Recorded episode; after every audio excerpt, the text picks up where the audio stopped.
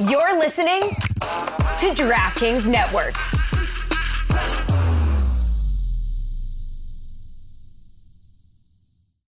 This episode is brought to you by Shopify. No matter how big you want to grow, Shopify gives you everything you need to take your business to the next level. Shopify is the commerce platform that makes it easy to show up and sell exactly the way you want to. No need to code or design. Sign up for your $1 per month trial period today. Visit shopify.com slash offer 23 to get started. Alison. Sara. Shayna. This makes me smile. We've gotten so good at it. It's really incredible. It's incredible we can say our names one at a time. The growth is insane. Insane, insane, insane. Hey, everybody, welcome back to Too Many Men. My name is Alison Lukan, and as always, I am joined with the effervescent, living a balanced life, and doing it in gorgeous fashion. I must say, I'm living for your social media posts. Sara Civian. Sara, how are you? Oh, yeah, so balanced, not hungover for one day. So, shout out. We're going to have bright eyes and bushy tails on this podcast today. And of course, we are not too many men without the Mario Kart tournament champion. And I'll see if she wants to explain that. Shayna Goldman. Shayna, say hi. Hi. Shayna, would you like to talk about your championship Yeah. Adventures? I'm proud of it. Tell us, I'm very proud of it, and us, especially because the losers, two of the losers, will be listening to this. Okay. Um, we have a tournament. It's so we play Beerio Kart. You can't drink and drive. You have to chug half a beer each race of a Grand Prix. So you have to drink two beers throughout the whole thing. And uh, you know, we did. We had eight players, so we had round one, round two. Two from each went on to the final, where um, you know, I surprised the crowd and I won, and I won my disco ball pitcher over it. To be clear, who who made the championship trophy, Shayna? I did. But this is this So- is but not this is fixed. not fixed. Mm-hmm. This is not fixed. This is the second tournament. This is the second tournament, and the favorite for both tournaments has been Rich, and he's lost both times, and it's amazing. And I just was that good of a racer. I, you know, it's all about adjustments, and I adjusted my cart setup between race one and race two because I I knew who I was going up against, and that's what sealed the deal for me. Which player were you? I originally was Inkling Girl, and then I switched to Rosalina, and I adjusted my tires to have a little bit more traction because I wanted more speed. Wow. She's playing that game, folks. That was a lot of stuff I don't understand. I don't play. I don't know. This is this is we- we're gonna get you a switch. We're gonna get you to start playing Kart. Piper We're has a switch. sliding- Piper brings There her switch go. on the road. I don't know. It's, It's a- very intimidating to me. It's great because you can play handheld or you put in a dock and you can play on the TV. Like you could play things like Kart. You could play.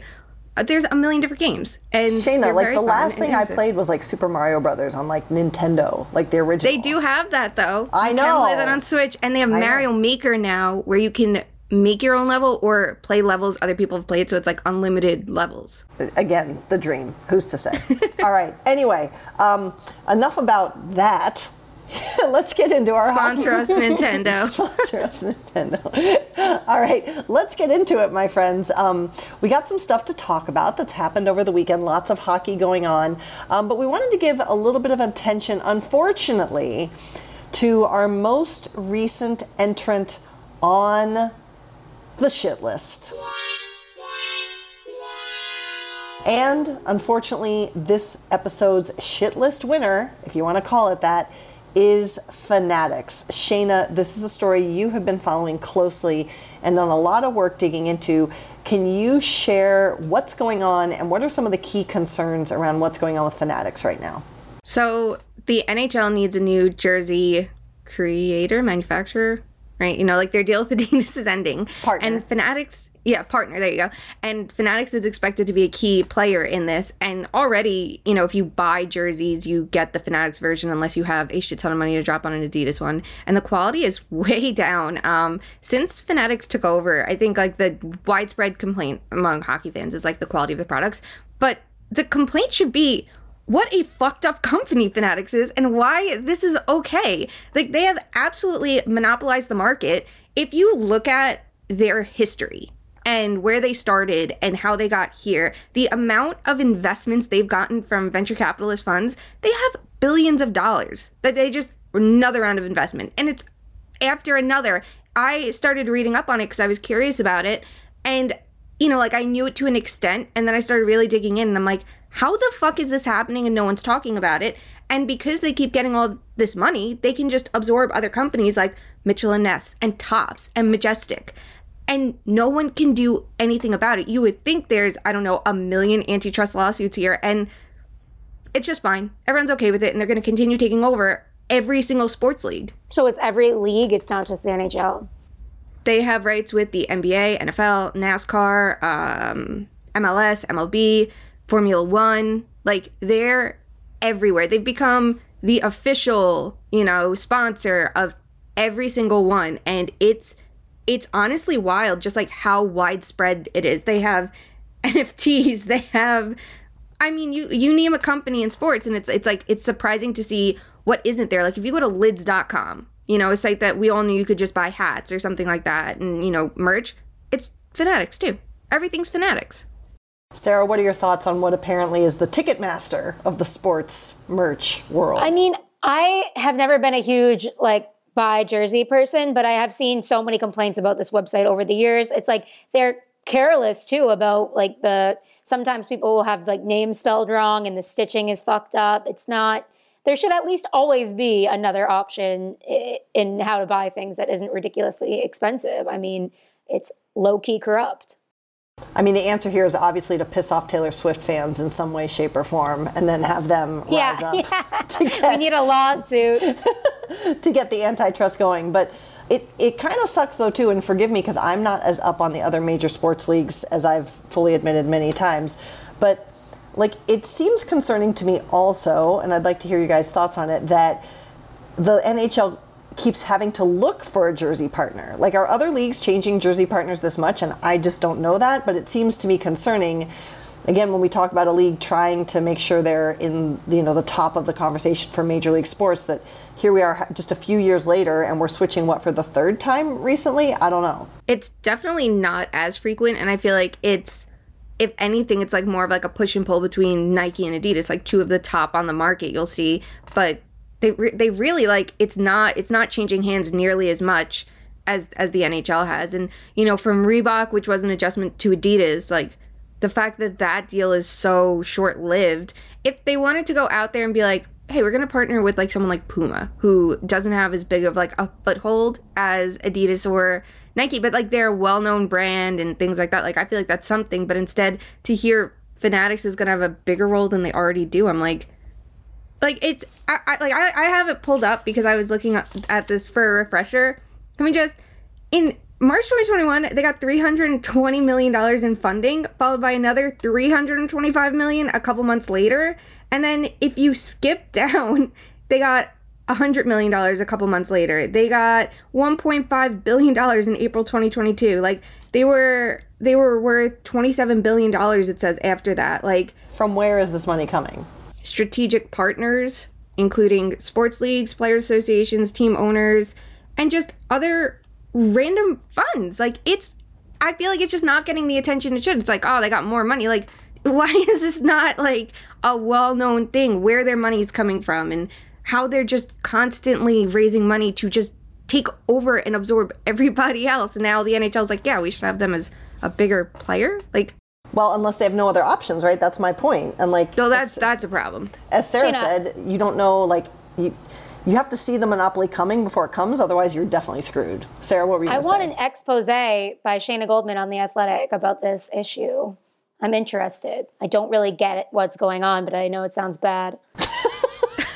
I should see if someone like with more sports business expertise like outside of hockey would want to work with me on that. That would be really fun to do actually um, because it just feels like it gets like a quick hit on like a tweet or something. You'll see like, oh, they raise more money. Here's a quick chart from like Sports Business Journal or something, but it's not like the conversation it should be. And they need to be fucking stopped. Like this is this is ridiculous. Like one company should not. And the more that they grow, the worse the quality is. Like it's pretty 100%. ridiculous. 100%. And their brand is everywhere. Like you buy anything and I don't know if I'm spending like, and again, I'm not someone that buys that many jerseys. I buy them on like clearance if I find one. Then I'm like, oh, that's a random one, or I get shit hammered to do it. You know, like that's how I have a Mark Stone jersey and a Kaprizov jersey. I just got super drunk and decided I need this watching a game. Um, but like my friends all love wearing jerseys and they don't like the quality of them. They were all complaining about it. And if you have like a bigger logo versus like, you know, like the Rangers, it's the stitched on letters, but like if you're an Islander fan, you get like the big logo, like the quality of that is very noticeably bad. And to top it off, you get a Fanatics logo on it. You don't get Adidas. You don't get something cool like that. And I know Yeah. obviously you have to pay more for that. And it's nice that there are more cost effective options because not everyone has the money to drop on a jersey, but like you're getting less than what you pay for at the prices they still are. Well, again, I, I was joking, but also serious. Like, if you hate Ticketmaster, you don't want to see Ticketmaster become your sports merchandising experience, and that might be exactly where we're headed. So let's fix this, friends. Who wants to start? Uh, hockey Who wants jersey? to start a lawsuit? Who no? I was going to say a company, but I mean, if you want to be litigious about it, we can. Shayna, wants to your Etsy shop should be your Etsy. Your new Etsy shop should be new. Should be uh, NHL hockey jerseys and hats. Oh God, yeah. I have to get more skilled for that. I need to hire a crew or something. This is like at least scrunchies are simple. Imagine me trying to find the time. I like I would combust. Well, there you have it, my friends. Uh, pay attention and, in all seriousness, um, draw attention to things that are trending in a direction that will ultimately pay, probably not be good for the consumers of any product, specifically any sport merch. Wait, are you gaming? On a Chromebook? Yep. It's got a high res 120 Hz display, plus this killer RGB keyboard. And I can access thousands of games anytime, anywhere. Stop playing. What? Get out of here. Huh? Yeah, I want you to stop playing and get out of here so I can game on that Chromebook. Got it. Discover the ultimate cloud gaming machine, a new kind of Chromebook. In terms of Bit O News, Sara, your favorite segment. Bit O News. Bit O News. This is the suspension edition of Bit O News. We had a couple, uh, three game bans handed down this weekend by the league. First, uh, Jeff Skinner for his hit, hit, excuse me, on Jake Guentzel. And then um, Jamie Oleksiak had the hit on Alex Alexeyev in the Washington Capitals game. Three games each for those two players. And now, um, this is fresh of mind for me. We do not have a ruling if there's going to be hearing or any kind of additional discipline. Um, but there was a big hit by Ryan Lomberg on Justin Schultz in Sunday's game in Florida against the Kraken. So that might be one to watch there too. But that's three big, um, pretty violent hits um, in the past 48, 72 hours. Um, does one of those stand out to you that you want to draw attention to? And if so, why, Sara? I mean, when's the last time Jeff Skinner got suspended for a hit? I mean, this is our little figure skating king. Uh, he's rarely doing anything dangerous. So that was pretty weird. Can we go over how that happened?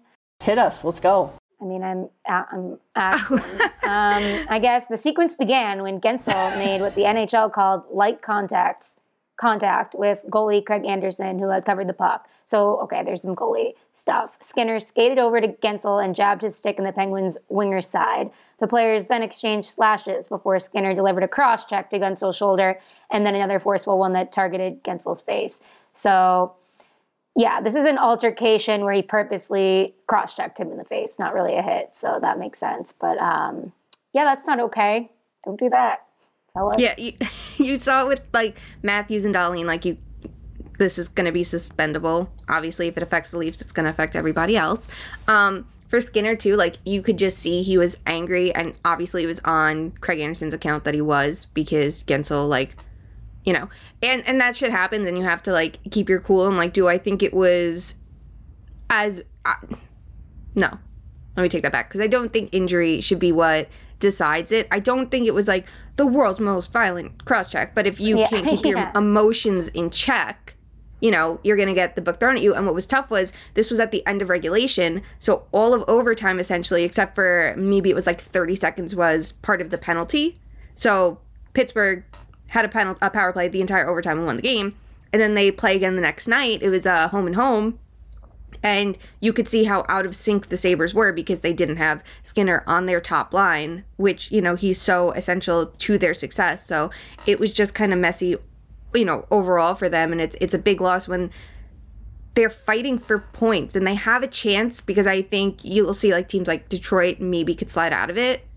You can't you can't afford to be losing any any points at all, especially to someone who they're not in your division, but they're in your conference and the wild card conversation like you're probably going to have metropolitan teams in that wild card spot and that's where the Sabres would have their best bet of like making it. Yeah, it's one of those things where maybe they'll rally around Skinner for this because it's like, oh, he was sticking up for the goalie, we're a team, et cetera, et cetera. But it, the NHL is going to suspend retaliatory things like this every time because it's not. It's like the one of the few things that's kind of cut and dry where it's like, oh, this was done on purpose, and they weigh that heavily, even if they act like they don't.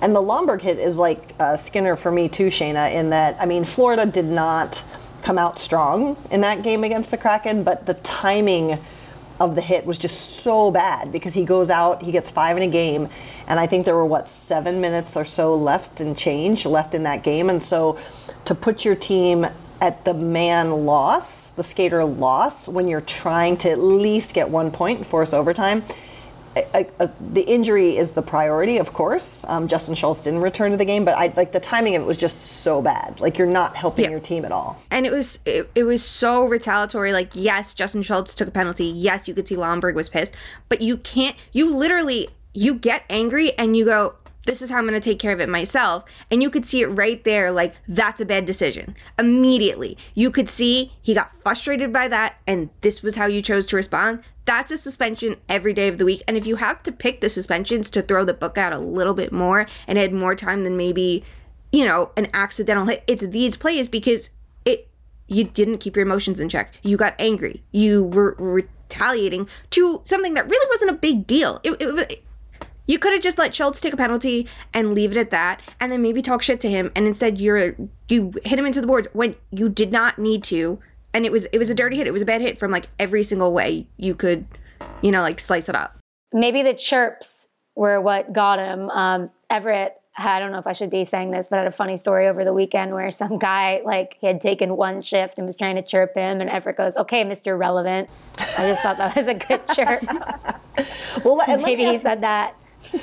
Let me ask you this because, again, listen, we are all three on the record that the league has to do the best job they can at protecting these players' brains. So I am by no means diminishing the impact on the players who have been, we believe, um, to be injured in these three instances. We don't we don't know the extent um, yet, and, and sometimes we don't know the extent for years and years and years, regardless. But three, I feel like three games is a new benchmark that we're seeing versus like one or two. Did the number of games lost surprise you, Sara, or do you think three is an appropriate assignment of punishment um, for some of these actions? Yeah, I think both things are true. And then you have like your first batch of suspensions about a specific thing early in the season. They always want to set a precedent.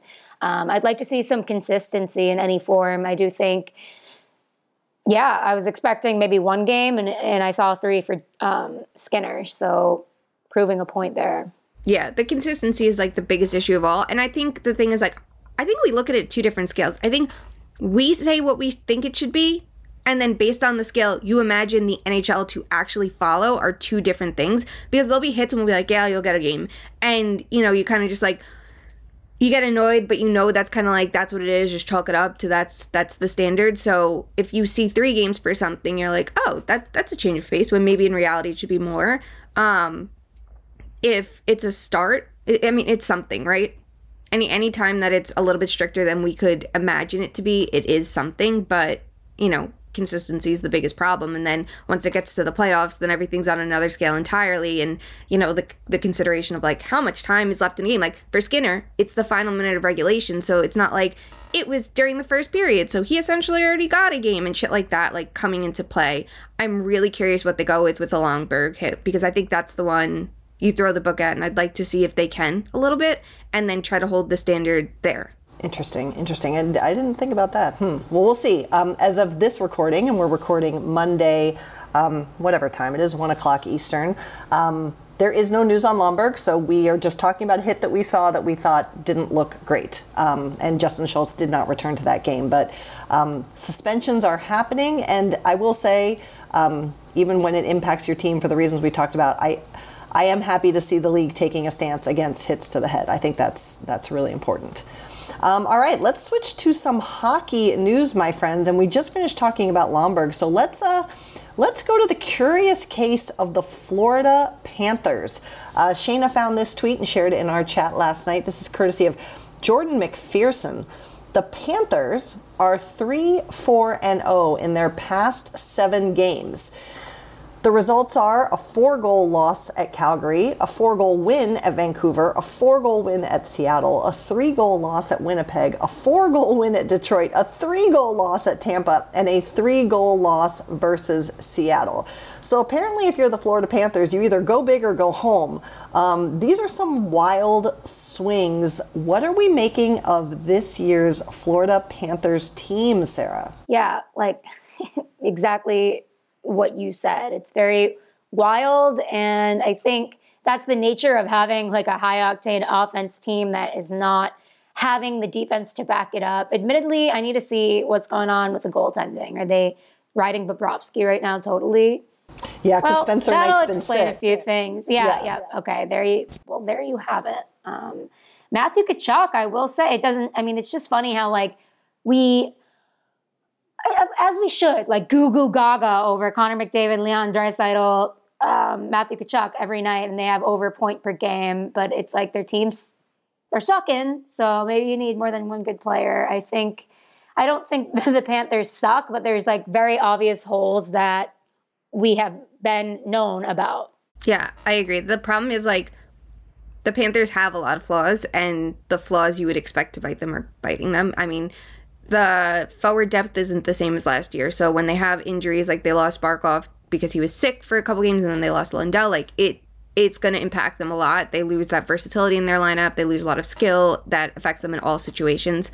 But you know, we know that there's defensive issues, and a Paul Maurice run team isn't like a defensive stalwart. It's not like you know a Barry Trotz who you know is a specialist for that. You look at the Jets under Maurice, and you know the, their defense wasn't great, and it weighed on their offense eventually. So that's tough, especially when like the goaltending isn't perfect, and like Knight has been better on the whole than Bobrovsky, but and Bobrovsky's been a weakness at times, but he's not the only flaw. Like it's it's a team wide issue, and it's interesting too. Like this team we look at the comebacks from last year and you know they could afford to play that style because they were coming back in games they're not this year they're trailing games they're good when they're behind at generating offense but they're not getting the results and then they're not able to have that same like comeback mentality as last year because it just it's it's not working for them. And I think it would be easy to say, oh, well, look at them without Huberdeau or something like that. Like, I think Tkachuk's been better than Huberdeau. I think Tkachuk's been excellent there. Um, and yes, they're stacking him on the top line, and that it's not because he was struggling not on the top line. It's just in a game they put them together. Uh, I think it was against the Blackhawks, and they were incredible in their minutes Verhaeghe, Barkov, and Tkachuk. That they were like, let's stick with this, and it works for them. And obviously, the rest of the lineup does suffer a little bit if it's stacked that way. But to me, it stands out the Weegar loss. Like they didn't they didn't need to do that. They didn't need to throw him into a deal and lose him too without replacing him, which they didn't do. Like yes, Forsling gets more minutes and Montour gets more minutes and he's been stepping up, but it's just not enough on that yeah. team. Yeah, and I think like Shayna, your article, and if I did my math right last night, the Panthers are now 0 and 11 if they go down by multiple goals in a game. I think so. By yeah, two or yeah, more goals. I think that's what goals. it is now. Yep. Yeah. And you know, it, listen, that that gets in your head. That mentality, like that lack of confidence, like can impact. I mean, when you know you can come back versus you're like, oh shit, here we go again. Like that can matter. Sara, what were you thinking? Well, I'm just looking now. Bobrovsky's um, save percentage is 0.884 and his goals against average is 3.58. So that's pretty bad. And it's like he he's played 16 games and it's just and it's not what you need for the budget. You know what I mean? Right. The amount of money. They, I mean, we can talk about this all day. I'm sure Panthers fans are sick of like they get it that he signed that contract and it was bad, but it's just you need to do better because then you're in a chokehold where you can't get these defensive players to make your team better in that way. You're handcuffed to your goalie might has to be good and it's just not up to snuff with what they need. So I don't know. I don't really know what the issue is here. Like it's a little bit of everything on defense. Yeah, and I mean it was interesting because I because I am that person. I looked it up yesterday that when Bob was announced he was going to go back to back because I was sure when he played in Tampa that they were thinking Spencer Knight was going to be back for Sunday, but he wasn't. But Bobrovsky is actually he has more wins than losses when he's played in both games of a back to back. So it's I don't know that that was the factor, but he's definitely not. To your point, for the budget, it's not enough. It's just I not think enough. maybe that's an example of he when he gets in the zone, he gets in the zone, right? Yep. And that's his could be. net, and Great that's point, not yep. what is happening in Florida. So that's tough. I think too is back to backs. Like it's something we traditionally know goalies don't start them, but it was something I think it was Marty Biron who was talking about it. He'd like to see goalies go back to back more often. Say that you play Wednesday night versus Arizona, and then it's you know Thursday, Friday. Say you're getting Calgary, Edmonton, right? Um, don't play the Arizona game. Let your backup handle that, and then take the back to back instead. And maybe that'll be better because you get a longer rest between it. And something he was curious about to see like a little bit more. And like I, I would be curious too because we we just don't know. You know, we assume a back to back is gonna be too much wear and tear on a goalie, but maybe having more recovery time in the season, if you get like a four days off or five days off, that would make a bigger difference. Like I would be a little bit curious about that. Yeah, for sure. And there's so many different schools of philosophy too, right? Like is like what's too much rest, what's not enough rest, like all that kind of stuff. So yeah, it's going to be interesting. Goaltending is not the only problem in Florida, and it, it's expectations are up there now, right? Because of what they have started to do. So that even last night, um, fans were booing them, and and you know this is this is what comes with expectations. So. Um, we'll watch them. They put a lot of eggs in their basket. We'll see if they get chicks That- or scrambled eggs. So, Whoa. hey, I was gonna say, do we trust Bill Zito to fix it? Because like Bill Zito has been cool going balls to the wall before. We've seen that. We saw it last year in Florida, and obviously you lose a lot of assets. And like, if you're a manager that intends to stick with the team for a very long time, like you're thinking future the entire time, and like obviously he was thinking this is our best chance to win before the Barkov rates comes in and before we have to think about Huberdeau's raise and and Weegar. So like it was a tough year, you know, for him to like navigate that. But you could look at it and say it's cool. It's fine that you went, you know, as as you know, aggressive as you did last deadline. But it just kind of puts more emphasis on finding those market inefficiencies the next year to make up for it. Like, are you going to tell me you couldn't find a defenseman for under $2 million who would have been good on your blue line? Like, I'm sure there are people out there who could have spotted those players that you could have, like, gone after to solidify this team a little bit more. Or did you think the star power is going to lead the way? Like, I don't know. I would just think that there would have been a little bit more emphasis on cutting corners to save some money and keep the team as competitive. I don't know. But then again, if you think like Paul Maurice is the answer to your team, then I don't really know what you're thinking anyway. Yeah, there was bad vibes since that move, Yeah. honestly. Yep. yeah. And I don't disagree necessarily with Brunette leaving. Yeah, He's a, I think he's a great assistant coach. I, I really do. I just don't know if he was good enough as the manager of the entire bench to turn things around when things went south. Like I don't know if he was adjusting enough, and that's you know you learn with experience. But you could just look at it and be like, wasn't there anybody else besides I don't know Barry Trotz and Paul Maurice, the two people everyone talked about? Guess we'll never know. Heaven forbid we go outside the norm, right? So, um, in happier news, in happier news, there are a couple teams um, with some win streaks going on that we wanted to highlight and talk about. Pittsburgh winning five in a row, Washington winning four in a row in a Metropolitan. Let's take a look here. I'm in a Metropolitan where Jersey's currently number one, Carolina two, but Pittsburgh staying in the hunt there at third, um, even though they uh, don't have games in hand against the teams in front of them. And Washington, which had had a rough start, um, is now 14, 12, and 4, and they're sitting in sixth, but they're only four points away from Pittsburgh and Carolina, although they have played more games. So, of these two win streaks, Pittsburgh and Washington, which are you more intrigued about and why right now, Sara? Oh my God, I have to go Charlie Lindgren with the Capitals. I mean, he went 4 0 in net after everybody's like, holy shit, what are they going to do? Another injury to a key player. He was like, not a problem, not a problem. Um, 1.50 goals against average, 949 save percentage. And now they're one point out of a playoff spot in the Eastern Conference.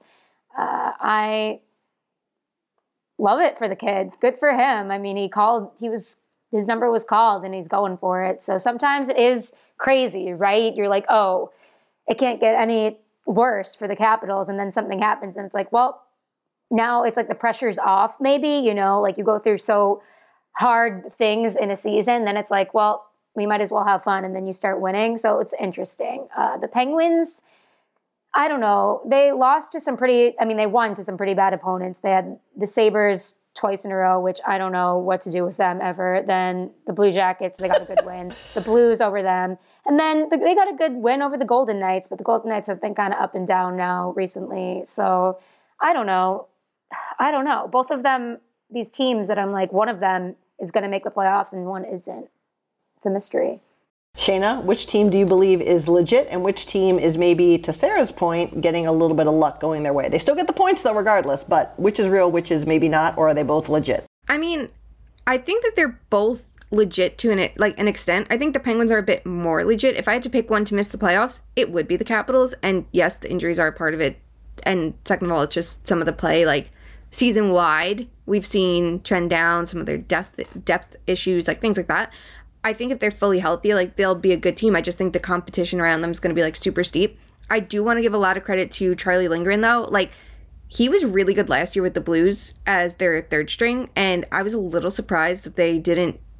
I, I, I actually I can't say. I don't know if they tried to keep him and they couldn't or what. But if I were if I were the Blues and I already knew like Husso's leaving, like I would want him as the backup instead of Greiss, who is a career backup, not going anywhere else, versus Lindgren, who I think could take a little bit more of the starter share from Bennington if needed, which oops, it's needed. Um good for him though. And good for any team that can like go against the odds and beat the injuries and things like that. Like like you were saying, Sara, like if you could start winning games, it's like there's a little bit less pressure on you when you have all those injuries that you could be like, everyone's counting us out, but we're not counting ourselves out. And then like, you know, you boost morale that way. Um, but I still look at that and I look at the whole Metro division and like someone's gonna have to fall out when the Devils or the Islanders like make it. If if not both, I would just think it's the Caps. You folks will be listening to this after the Stars versus Penguins on Monday night, but I think that'll be a really interesting game. I, if the Penguins have a good hearty win over the Stars, I might yeah. find them legit. Excellent call. Excellent call. Well, we'll have to make sure we talk about that game. I'm writing that down. Next episode. Um, let's wrap it up to go to another division quickly, um, one that selfishly I'm paying a ton of attention to, and that's the Pacific. Um, rough night for the Pacific. I don't know that anyone really knows what to make of the division as a whole although I think they're completely spot on when it comes to Seattle Kraken. No, I'm just kidding. Um, but we have, um, if we look at, again, Sunday's games, um, I've not yet been able to watch this. I will be later today because I was covering a game, obviously. But Vegas loses to Boston, obviously with um, some significant injuries on the Golden Knights right now, but nonetheless a loss. Arizona loses again. The Kings uh, lose in overtime to a Blue Jackets team that I think, by many accounts, was pretty, pretty, pretty bad. Um, and now they're coming back, and the, the Blue Jackets have beat Calgary and the Kings um, in recent play. Um, and then we have the Seattle Kraken, who quietly um, had a seven game win streak and then just broke a three game losing streak with, again, that definitive win in Florida last night. So, what's going on in the Pacific, Shayna? everything nothing it's chaos um, the kings are an interesting one too because they went back to back and had Pheonix copley start against Montreal and they won, and then they had quick start against Columbus and they lost, and it just shows like the chaos that they have in net right now. This is going to be like I think a big storyline. Like last year, Quick came out and had this incredible season, and then his play started trending in the wrong direction, and Cal Petersen had a really crappy start, and then it was amazing how they started trending in the opposite direction and it worked for them because they're like cool we're just going to switch who's starting more games and then come the playoffs they turn that around again uh, this year obviously things didn't go as well and now they're down to copley as their backup and quick we talk about goalies like aging and we don't understand a lot about the position, but like we do know his game isn't what it was and he can't be that same backbone of the team. So it's going to be interesting to see how the Kings manage that and if they can continue to like if they can outscore their problems to support him because in a lot of these games we're seeing it's like they're just goal scoring sprees and their team we don't know to be super offensive. They're a little bit better in that regard this year. You know, players like you know Gabriel Vilardi like breaking out. Um, that definitely helps them. But I, I am going to be really curious to see if they can keep up with it because when we think about teams being high scorers, they're not one of them. Like last year, they were the team I think that scored below expectations the most because they just couldn't finish their chances. So they're like the wild card for me in this division because the Kraken are establishing themselves to be a good team with some well-rounded efforts, and the Flames and the Oilers we expect we expect at least one of them to make it. So I, it's I think the Kings are the team that I'm like, where do they fit into all this? Sara, what's your take on the Pacific right now? The games that more people need to be watching, even though they're late. even though they're losing. Um, I would say pay attention to the streaks, like you said about Seattle for sure. Like Columbus isn't going to lose every single game, Right, And true. sometimes shit just truly happens. But how do you bounce back from a loss against Columbus? That's going to say a lot about your team. Uh, the division, I've never thought this was a strong division, and I feel bad about it. But it is. It does give people an opportunity. I'm confused about the Kings. I think that's just kind of a young team with an old goaltender and figuring that situation out. But at the same time, I would pay attention to the streaks. I love Winnipeg and Seattle. I think these are two. Is Winnipeg in the central? Central, yep. Okay, I'm looking a at the West team Western. nonetheless. Yep, Yeah, I'm looking at the Western as a whole right now, and I'm Yep. like, wait, the Pacific isn't that bad. I mean, Colorado is seventh in the West overall, so behind Edmonton. That's actually my bigger question. But Seattle is fourth in the Western. Let's go. Alison, can you Sara? dissect that? I'd rather hear you dissect that. Yeah, we wanna hear you the talk about it. Division. No, I mean, I think it's you do first we'll go with the vibes. The vibes are good, right? Like and you can feel that when you're around this group. That's such a different energy and having been around teams that are in different stages of learning how to win, like it's this is a good energy. And I've said time and time again, this is a team that is still building. Um, you know, there are steps still to be taken before this team is a cup contender and like it should be expected to win more than they ever lose. But what's really impressive, I think, is that they've been able to have some stability in both their forward lines and their defensive pairs. And they get scoring from all over. Like it's not like there's like if you if I try and think about what line should I write about, you could write something about each of them, you know, because they're all doing good things and they're all contributing, they're all getting on the score sheet. And the defensive pairs have been mostly stable. Now that might start to switch up here because, again, we've got the Oleksiak suspension um, and we don't know about Justin Schultz at, at the time that we're recording here. But the stability has really helped. And I think you're seeing things like Vince Dunn is stepping up because he wanted to keep playing with Adam Larsson, who played all 82 games last season. And so he put in a ton of work in the offseason to say, I'm going to get in shape so I can play the minutes like Adam Larsson does. And like, we love Adam Larsson. We love him. Great mentor on the back end, uh, leading the the league actually in defensive zone entry denials. Damn. Go Adam Larsson. One for one. Let's go. Um, Let's go. Let's go. But no, and I, I actually really, really like Adam Larsson. He's he's a great player to cover, and I think he's just a really strong part of this team right now. Um, and then again, honestly, the goaltending rebounded. No pun intended. Like it just because it wasn't where it needed to be last year, and with all due respect, I you know I was hoping that Martin Jones would come in and be able to fulfill the expectations when he was in net. And he had to come in and play as starter while Philipp Grubauer was down with an injury. And he's been fantastic for this team. And Philipp Grubauer seems to be coming back on his game. He was fantastic in Washington, even though the, Kra- the Kraken just couldn't score. But he was so strong in Washington. So um, I think it's just really nice to see this group kind of settle into actually being a team that's developing being versus someone tweeted at me yesterday it was hilarious. They're like this is actually becoming a team versus a bunch of guys who all just go to the same clothing designer and wear the same outfits which is Literally. hilarious. Literally. But i mean that was real because this was an expansion team. But um, and we all know too if you, the more points you can bank at the start of the season the better your staying power even through the dog days of january the dog days of february. So I think it'd be fantastic if this team can make the playoffs. I think again they're still building, but it's it's it's fun to watch right now. It's really fun to watch. I'm really curious what they do moving forward too. Like w- we saw the assets that they got last deadline. If anybody has the assets to make a big difference, they do. And like I don't again, I could be talking out of my ass right here, but when am I not? Um you know, I don't see them going we're going to spend all this money on a huge rental for yeah, one playoff run, but it would be interesting to see because like there are going to be players like a Timo Meier on the market and players like that and who's going to be the runner up to that that they could add someone who could make them better in the long run. you know, they they have the assets to go for those kinds of players when other teams honestly don't. And it would be interesting to see like can they do something to to take their offense, which has been much better than expected, up a notch? To have a, someone who's a little bit more of like the guy or another supporting guy, so you just keep rounding out the group. And then when someone like Matty Beniers has more, you know, star power to him, which we already see him gaining, like what difference can they make? I'm really interested because like a lot of teams would say it. You make the playoffs one year and you're just going to be like gaining experience and that's going to help you in the long run even if like you're not it's there's a difference between like the predators who are like let's just make the playoffs and get to like the middle and get knocked out again because their core is where you want it to be to contend versus a team like the kraken who it's like make the playoffs gain the experience building blocks for next year. So I, I like i'm really interested to see how they handle it moving forward.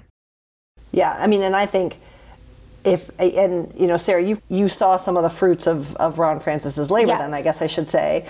And like if you you know if you really look at it it was his steadfastness even in the face of adversity last year that allowed them to make mm-hmm. the off-season moves they did this year because they had the money and they had the trade resources and so i think that what my read on it is is that ron is just really smart about sticking to his plan um, so I don't know that they'll make a splash to your point, Shayna, because I don't know that this is the year. And again, I think that's okay. This this team is building. Um, to not be like all in this de- this trade deadline is not a bad thing at all, and it's not a slight to these players, and it's not the front office not believing in these players. But you know, it it again, I still am on record, even though the points aren't necessarily coming as much as people thought yet. Like the Bjorkstrand trade is the trade of the offseason, just in terms of what you get for what you paid. And Yeah. that's pretty stout if you don't have the resources at the ready, like Ron Francis did. I want to see them make another deal like that because at the deadline, if teams are going to make moves, someone is going to have to move cap. We expected Yep. to see more of those cap dumping moves at the beginning of the year. We Yep. didn't. And now there are a lot of teams that are going to need to kick it up that we expect to contend. And you know, like there's a lot of teams underperforming who we expect to be in the playoffs. So what do you do? You make a big trade, even if it's a reactionary thing. Like that's what we see. So who gets moved just to clear cap and who can jump in? And I want to see, like, I think a team like Montreal can jump in. I think a team like Seattle can jump in. And we've seen that already in the summer. So I, I really want to know if they can do that again. Like, it'd be so interesting to see if they can find another forward that's undervalued somewhere because of their cap hit that's not not bad. You know, it just how can we move cap to make a bad move? Like everyone would tell you, would you want Alfred Bjorkstrand or Eric, Erik Gudbranson in Columbus? That it's a very obvious answer. We thank you, Columbus, for that out here in Seattle. This episode is brought to you by Chevrolet. Now's your chance to support a team with real grit. The Chevy ZR2 family of off road trucks. The first ever Silverado HD ZR2 joins the all new Colorado ZR2 and the Silverado ZR2 for a commanding lineup of off road ready trucks. Equipped to take on anything this season throws their way. Visit Chevy.com to learn more. This episode is brought to you by Columbia Sportswear. It's snowing again, and that wind chill is killer. But you're not worried about that because you shop the Omni Heat Infinity Collection. It's warmth perfected with tiny gold dots that reflect your body heat inside and protect you from the cold outside. No snow or chilly temps can stop you now. Go out anyway. Shop the Omni Heat Infinity Collection now at Columbia.com slash infinity. All right. Well, speaking of Seattle, my friends, we wrap up every episode with our very favorite game. And our very favorite game is Fuck, Mary Kill. And in honor of the Seattle Kraken and also just the youths, the youths, we are going to fuck Mary Kill three leading Calder contenders in this very early season. A lot can change, um, but there are three young players who are capturing our attention. And so we're going to do FMK on them. Sara Civian, you are first. Are you ready? Matty Beniers, Owen Power, and Logan Thompson. Sara, the stage is yours. Okay. Uh, the top two are hard for me to pick, but I'm marrying Logan Thompson. I just think, relative to what was expected out of him and relative to what he had to do, he literally exceeded everybody's expectations, or at least mine and uh, people watching from the sidelines. Um, he didn't have to come in and do all this, but he did. And it's such a reason the team is so successful. Like they just wouldn't have this success if it wasn't for him. So I'm marrying him. I'm fucking Matty. I think, I mean, he's obviously leading um, rookies in scoring, which is huge in these decisions, whether people like it or not. I, I think the way he's trending is really good, and the way the Kraken are utilizing him and being patient but unleashing him when they get the vibe that he's ready has been really great to watch. Um, good vibes there, and I'm killing Owen Power. Sorry, I just not nothing wrong with him, just not really doing it for me. Okay, I am going to also kill Owen Power. It's not his fault. I think he's been very good. I think the story of Buffalo isn't look at the rookie thrive. It's look at the young core, look at the future of this team. It's Tage Thompson, it's Cozens and Peterka and Quinn and Power and Dahlin. You know what I mean? Like it's it's it's all of them. That's great and wonderful. Nothing wrong with that. Is it Calder worthy right now? No, that is okay. Um, I will fuck Logan Thompson for all the reasons you explained, Sara. Like everyone was talking about Vegas goaltending. I think he showed up at the end of last year in a tough situation was really good. I think he's been really good this year. Sure, the Golden Knights keep him pretty well insulated. His job isn't as tough as other goalies might be, but guess what? This isn't the Vezina Trophy. This is the Calder. And as a rookie, he's doing a very, very, very good job. And I think that deserves a ton of credit. I will marry Matty Beniers because he came into the league last year and started scoring immediately in, you know, what was it? Yeah, nine points in 10 that that's that's tough to live up to. You come in hot after you finish your season and you start crushing it like that, and everyone looks at that goes, okay, now match it next year and do way better. And I think he has. I think that we're seeing that star element, and we talk about the Kraken, and you know they're a team that works together. But if you look at any player with like that star potential, it feels like it's been years, and I feel like he's really running with it this year. And yeah, he's had hot and cold streaks, but I just think what he's doing is super impressive. So for me, I like to see what he's doing. I want to see where he goes by the end of the year. For like Calder trophy, it's like a memorable rookie performance too. You know, that I think it's one of the mm-hmm. trickiest trophies to Good grade point. because yeah. yeah, it's not like we're saying this is the best defenseman. This is the best.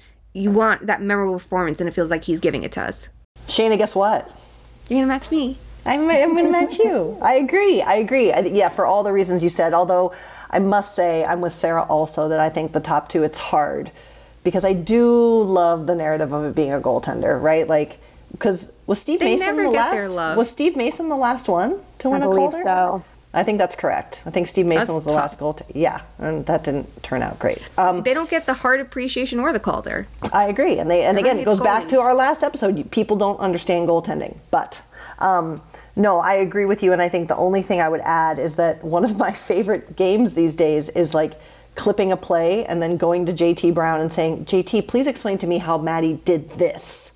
Because there's some stuff he does that just, you know me, I'm a why person. And I'm like, how and why did this, was this allowed to happen? Um, so I think that there's, you know, I keep I kept saying 82 games. Who's to say how he will respond? That's a huge season, as with any rookie. But it just he it's I said this somewhere. I was like, it's, it's like he heard me and he's like, screw you, Alison. I'm going to prove you wrong. And just is like, but no, I, I agree with your assessment all around. All right, my friends, did we miss anything this episode? I don't think so. Shayna, your hair looks great. I I can't stop touching it because this is like flipping the. It's driving me up a fucking wall right now. Well, I think I can't great. explain it. If my hair like I don't care about my. I don't care about anything else. My hair looks off. It's like it's it it drags me down. But your perception of your hair looking off is insane. We think your hair yes. looks so cool all the time, and you're like, my yes. hair. I'm like, what do you mean? It looks good. Because I like I know like also it's so like because I fucked it up so bad a couple weeks ago. It's like fried too, so it's like it's like. But that's why this is nervy. good. Let it dry naturally. It'll be healthy, healthier. Yes, sure, we'll get there. Ne- probably never. I'll probably screw it up in like a couple days, so it's fine. All right, my friends. Well, we appreciate y'all listening. Uh, give us a five star review and only a five star review because that's all we should get on iTunes or your favorite platform. Um, be sure to follow us on Twitter at two underscore much underscore man. We might get around to making an Instagram. We'll see. We've been talking yeah. about it. Um, buy merch from us. What? Sorry. we'll see. We do what we want to do when we want to do it. Um, but follow us on Twitter, buy our merch at Teespring. Our link is also in our Twitter bio and on our website. And until we talk again later this week, do a little something to make sure that hockey is, in fact, for everyone and be kind to each other. We'll talk to you soon. Love you. Bye.